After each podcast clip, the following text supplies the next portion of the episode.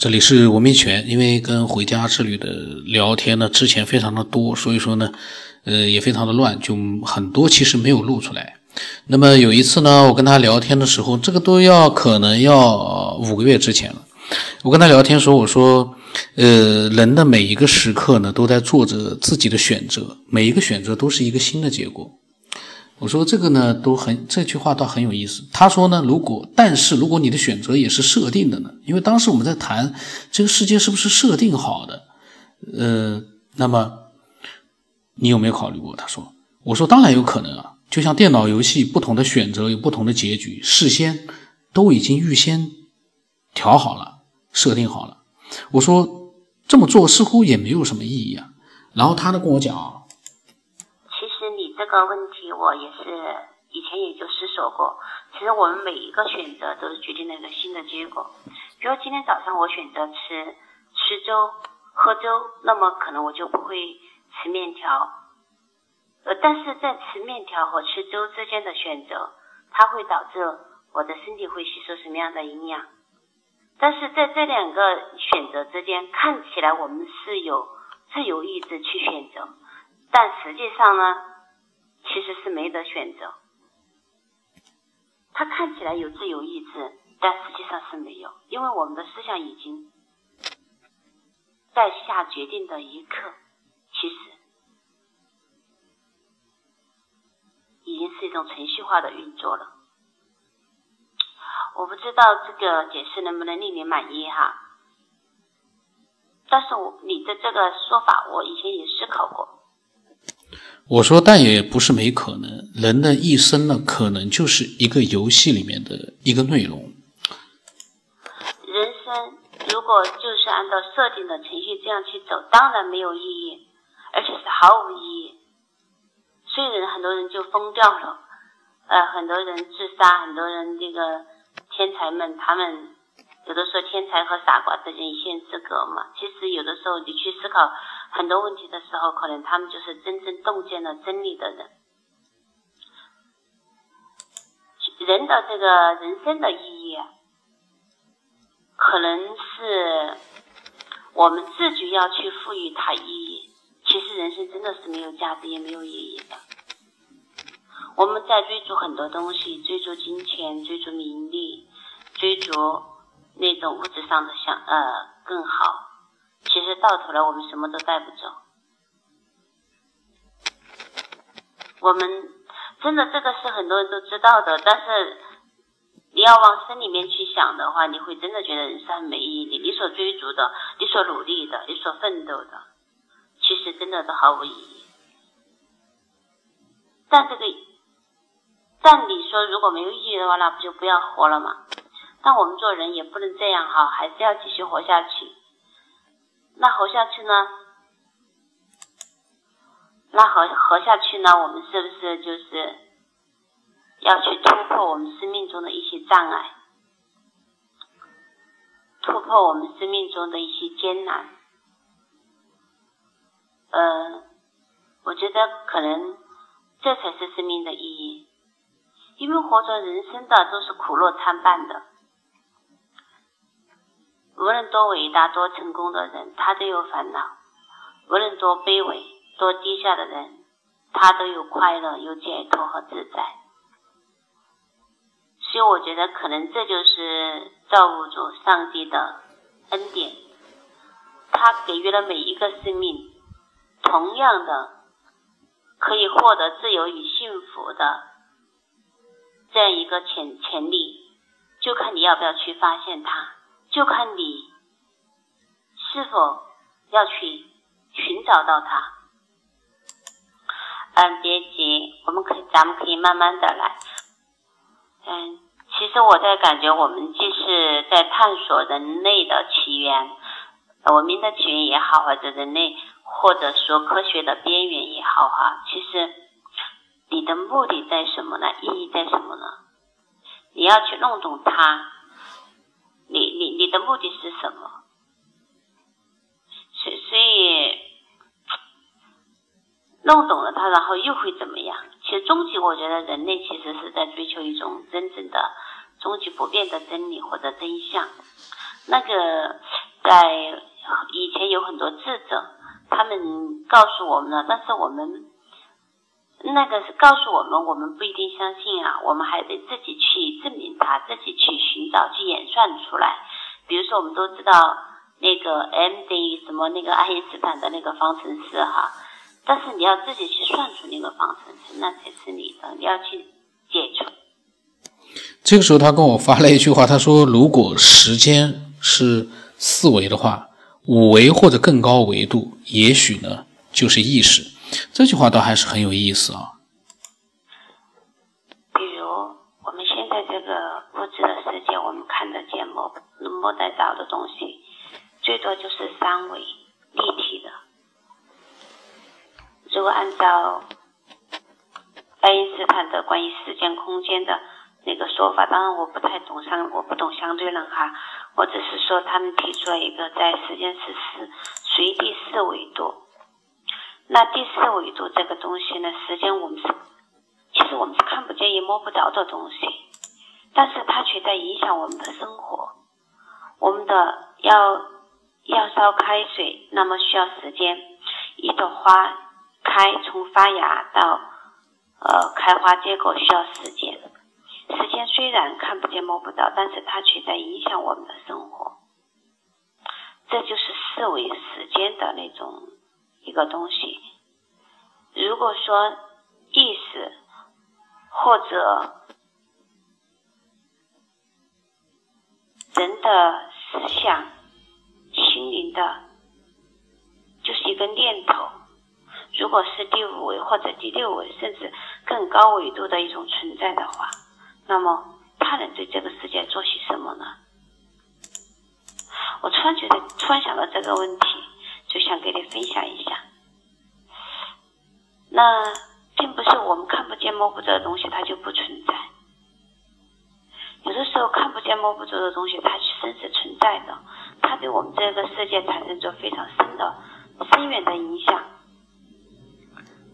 嗯，比如说各种各样的。波，嗯，以前太阳光我们不知道它是波，不知道它是粒子是波。后来科学家不是研究发现它们是光粒子嘛？光又是粒子又是波的形式，它是不连续的的存在，它是一种波。那么还有电，它是一种电磁波。那还有，什么中微子啊那些我就我就讲不清楚，我也不想去讲那些东西，科学的也也讲不清楚。所以我在想，电磁波也好，还有呃什么呃在空气中的那种各种各样的那种红外光波、紫外波等等，紫外线这些等等，都是一种波。其实都是一种，嗯，还有无线电波、声波等等，就是其实无时无相的东西，你是看不见的，但是它在，它却存在。哎，我觉得太烧脑了，这个这个想法把我自己都给搞晕了。但是突然觉得好像有一种东西就要跳出来的，就要有一种新的那种想法就要出来的那种感觉，那种。如果这个世界是一个除了我们看得见的有形有相的世界，那还有很多我们看不见的世界。那其实我们更多的生活在看不见的这个世界里面，没有显现的这些东西，它的存在其实是包裹着我们的，我们的意识。是否也是一种波，也是一种意思不？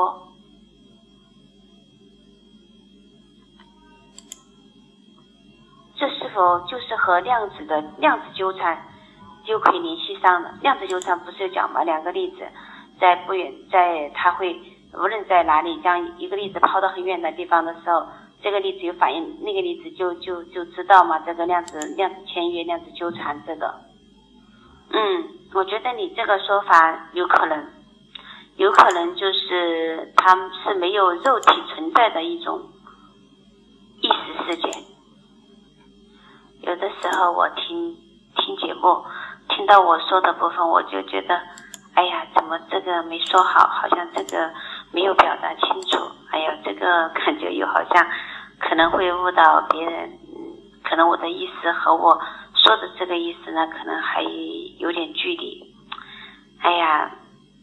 我怎么口气都变得像你在节目中说的那样了，老叹气。